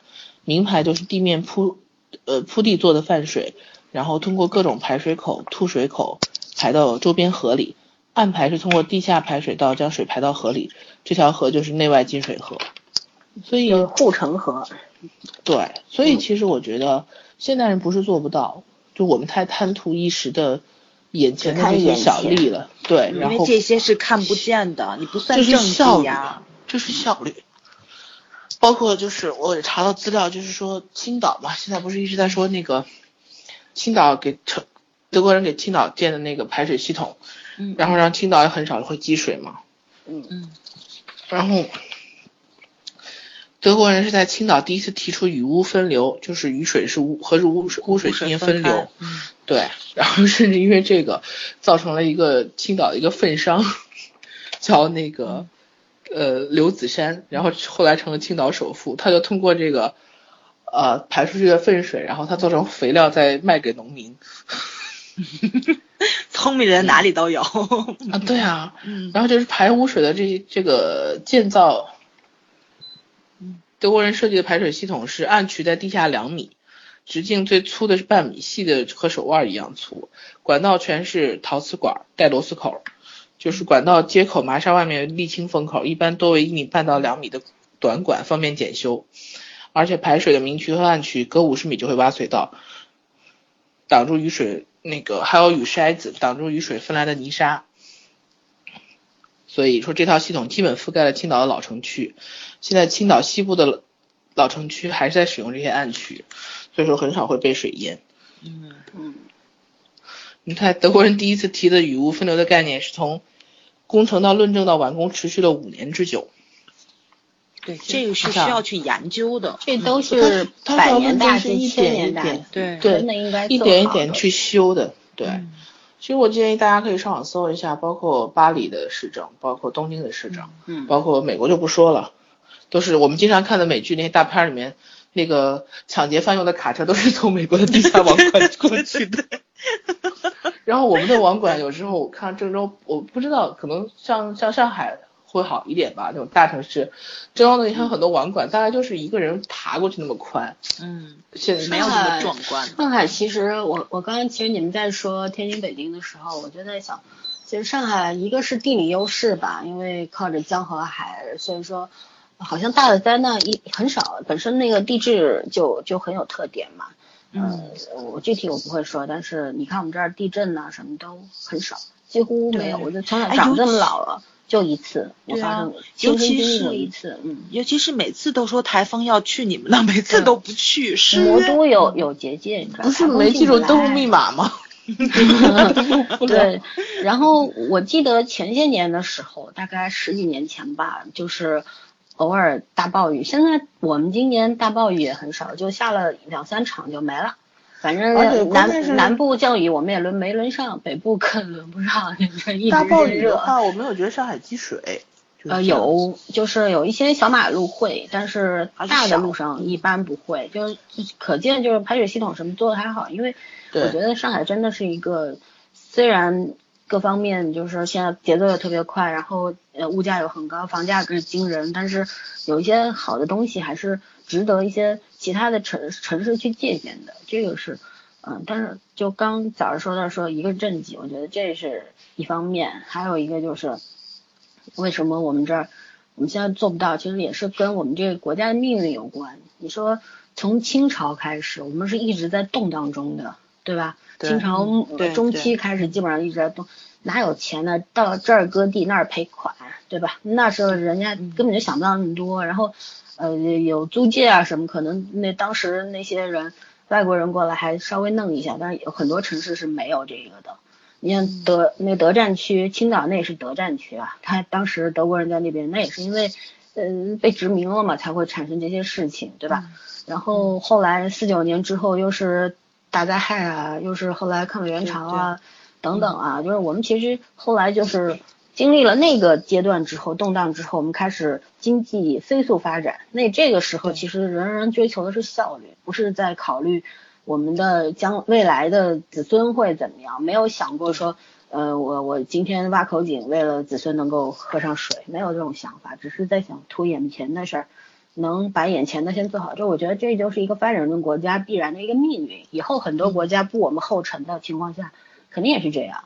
但是我们会慢慢好起来的。这个是我我深信不疑啊，还有就是，嗯，怎么说呢？就是我，哎呀，我想说什么，我给忘了，要死！好，你们俩继续吧，我想一想。张有什么要说的吗？所以我觉得其实，嗯，这些东西就是如果有一个政府真的需要考虑，因为你反反复复去修，其实也是很费钱的。真的，你要是想本着节约成本，就是百年大计的这种，呃，怎么说呢？眼光下去看的话，一次到位其实才是最好的选择。一个城市总是要有规划。但是我觉得它这应该是一个大工程，就是说，你说你要是在，就是比如说咱咱是一就一块荒地啊、废墟啊，你重建是很容易的，但你要在现有的基础上，然后你把它去完善，其实很难的一件事情。因为你想现在。对啊，可是问题是，你看每个城市都在建新区，嗯，新区就是一块荒地啊，对吧？对，对，新区就是一块 荒地啊。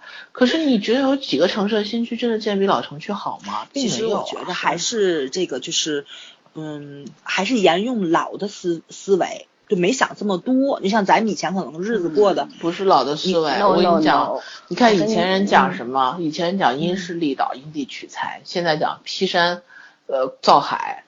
就是完全没有考虑到那个人和自然的一体，其实还是有这个问题。我是想说的是这个问题，就是说现在开始考虑规划这个问题是咱们这个年龄层，但是当权者可绝对不是咱们这个年龄层。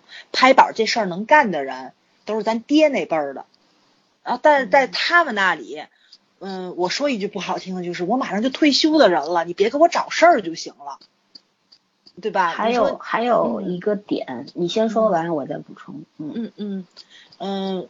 啊，对我也没什么要说，就就这意思。对，嗯，其实呃，那我刚你们说的时候，我想起来说为什么？你们有回回忆一下，就大概三年五年前，我们经常能看到一条马路反复被挖开和填上，一会儿修煤气管道，一会儿修什么，但这两年好像看到的少了吧？有印象吗？对对对吧？为什么会这样？你有没有想过，其实为什么马路会被一次次拉开呢？每一次工程，它背后是什么？我不能说的太透。你想起来市政厅了吗？对不对？你看过市政厅吗？森森，是市政厅前四集吐槽吐的非常精准。对，这个就是就是一个这个升官发财，一个邪门歪道。对，这是一个平台。对，很多事情哦，其实是不必做的，并不是有的时候不是，就是会有朋友是在那个就是类似于一种城市规划的这种地方嘛，嗯，就是有的时候是什么，咱们比如说咱们科技发展，就比如说像你这个网络的这个东西，它可能要提速啊，或者是怎么样，它要去换这个东西，但是比如说刚开始咱们把它埋进去的时候，没有去考虑这个，就是以后这这因素肯定是有。是有，对对，是我说的也不是全部，而是说，就是这这都是其中的一些因素。但你想，为什么这两年少这个事儿了？一个是你也可以说是这这可能我们的科技，其实这两年科技发达的更厉害吧？你填进去的东西一一个月都可能会换掉，我觉得这不是主要因素。我们的很多做这行的人不是不会规划。而是知道怎么规划，但是有很多事情他们无能为力，就做不了主。对对，嗯，就是这个事情。但是这两年你看，这个我们习大的这个反腐之后，确实这件事情就发生的少了，这个是亲眼能看见的。我觉得觉得这也是一个好的方向，就没有没有这么大大规模的这些事情发生的话，其实是个好事情啊。嗯，对对。突然话题很严肃。是 你要说不会规划的话，对啊，你说那几百年前，对吧？上千年前那些老祖宗，他们怎么会啊？人家一个现在都江堰那么小一个工程，人家怎么行啊？我们三峡那么大一个工程，现在不都要炸了吗？这都是是怎么说呀？这种事儿是吧？所以说，哎，反正我觉得人与自然当然没有办法说绝对抗衡，但是有很多事情是是可以做好。啊，对，就还是那个无奈，就是就是干实事儿的人，不是说干实事儿，就懂行的人，他能不能拍板是最重要的。就他这事儿，他能他能做决定。你永远让一个外行来领导内行，就容易出事儿。我希望以后越来越少的是门外汉去领导专业人士。我希望我也不要遭遇，再不要遭遇这种事儿。对，我觉得，对，我觉得这种事情会越来越少，因为这是一个社会进步一个必然阶段。是。对，就虽然我们我们现在还会说到这个这个社会有有很多很多的的病症啊什么，但是我觉得大趋势还是在往好的方向走。对，但是但但愿不会很久吧，是吧？人要怀着希望生活，但愿我们希望都是对的。嗯嗯，你会的会的，嗯啊，我们居然从天气说到了政治，从花痴说到了天气，好吧。哎，我要换个角度跟你俩说一说一下你们俩的这个话题。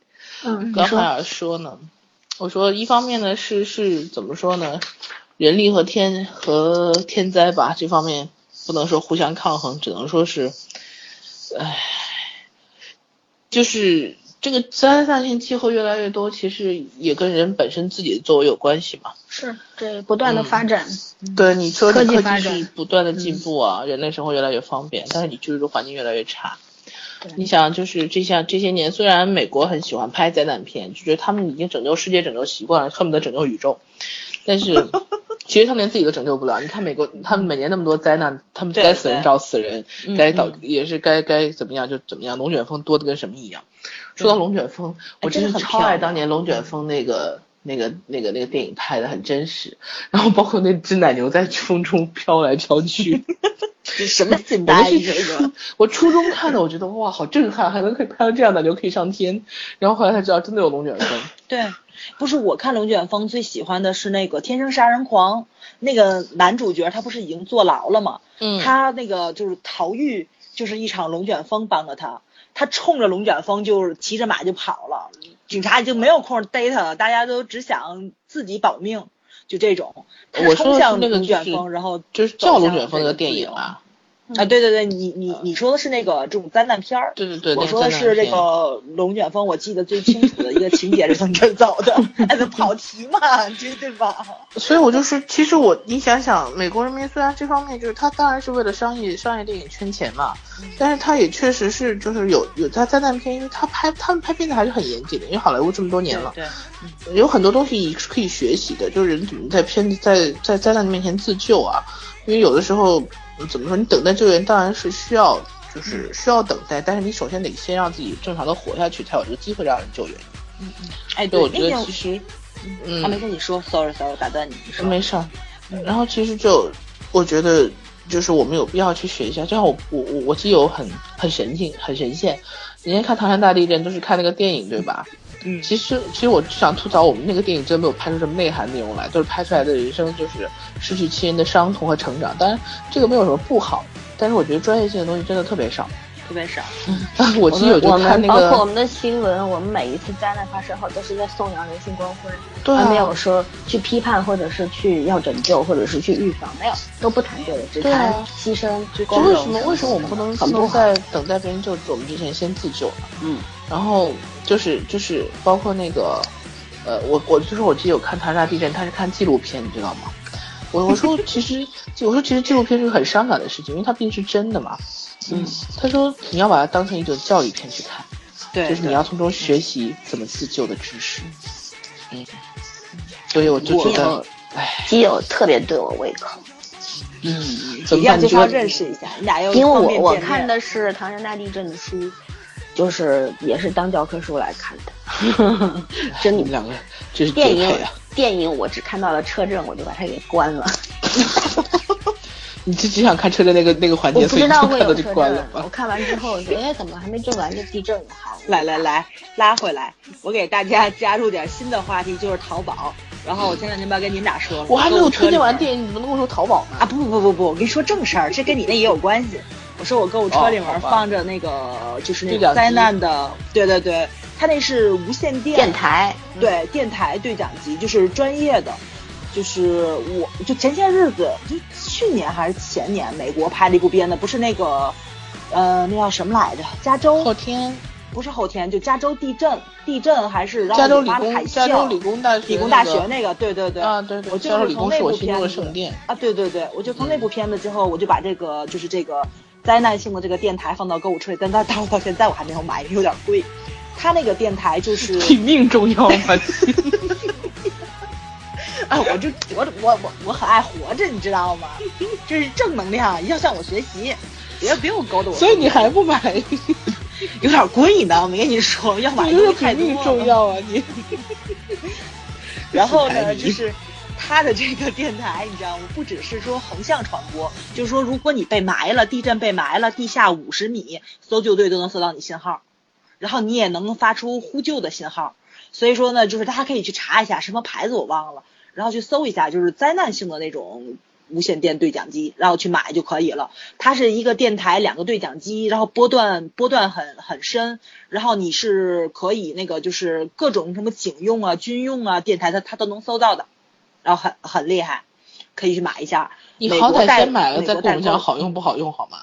哎呀，最好买回来一辈子都他没他没地方试呀。对啊，对不对？你说我万一收搜到了警那个警队的，我你你说我这么三八的人，我能不去看热闹吗？你搜一般军用警用频道是你搜了也进不去的。对啊，它是有专门的那个信号的。你忘了你忘了？你也窃听不了，你真让你窃听，我们就见不到你了。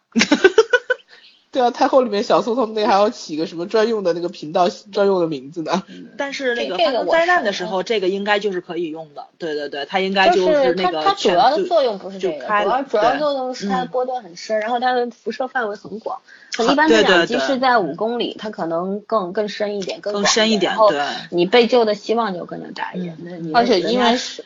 嗯啊，我在说的通讯常识，因为其实就是地震的时候，那个通讯电源是要被切断的嘛。嗯，就是包括这种异常灾害天气，它是要被切断的，所以你的无线电就是那个你普通的这种移动电话是没有用的，因为无线电发射塔都已经断电，那些那些基站什么都已经断电了，就没有信号了。哎，对，所以所以你普通手机是没有用的。所以还是跟大家说，家里有个固固那个就是那种固定电话的重要性在这里，电话线是可以当无线电用的。对，电话线是不受影响的。然后另外就是对讲机还也是有必要的。对如果甚至于你哪怕就是普通的驴友或者喜欢出去玩，其实一部好的无线电也是有用的。对对，嗯嗯，迪卡侬这都促销呢，一百五十九一个。你别说好几次了，对，搞得是你家不开淘宝店。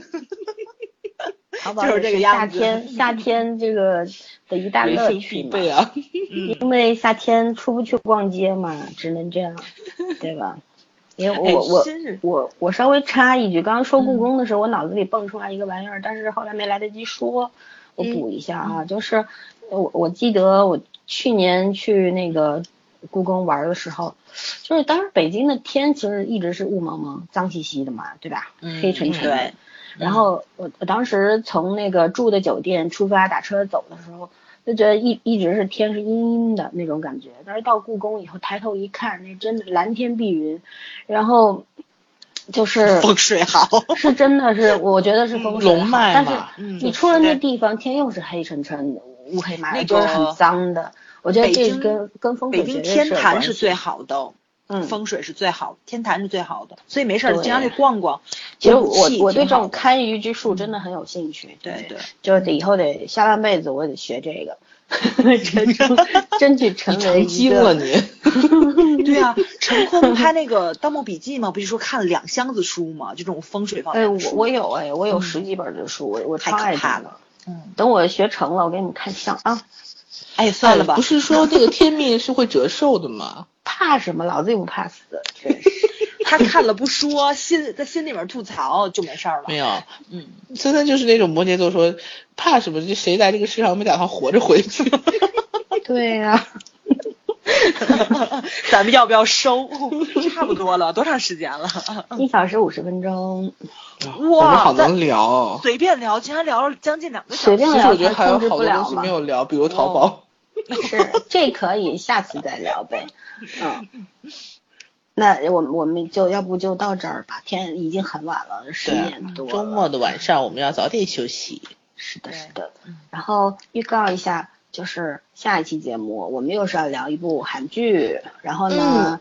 呃，刚刚其实也是我们看的范围之内的，但是我们故意都没有没有去说这部剧，那么大家可以期待一下，因为这部剧是根据美剧《傲骨贤妻》改编的韩版，然后老婆，也是 TVN 的好作品，所以说呢，看了目前四集，我们看了之后都觉得 OK 啊，就不比美版差嘛，各有特色，就是，啊，就是所以说我们到时候会这个下下一期我们就会聊这个。啊，敬请期待。好的，好的，周末见。跟大家说再见吧。好，再见。好，再见。晚安，拜。晚安。Danthology。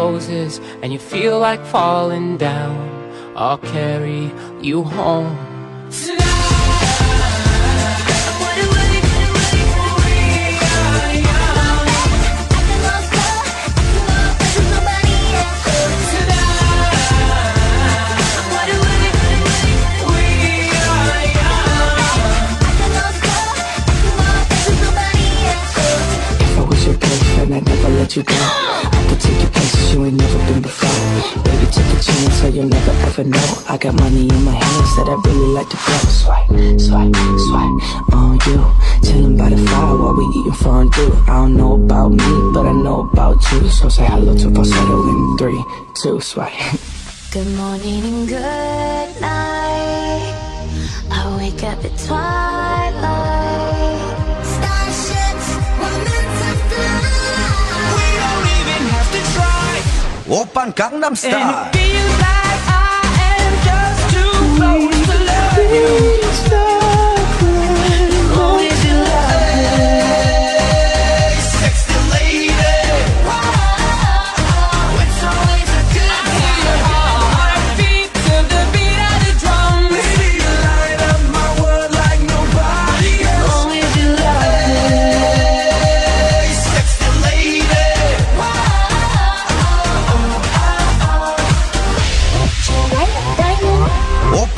I'm stuck.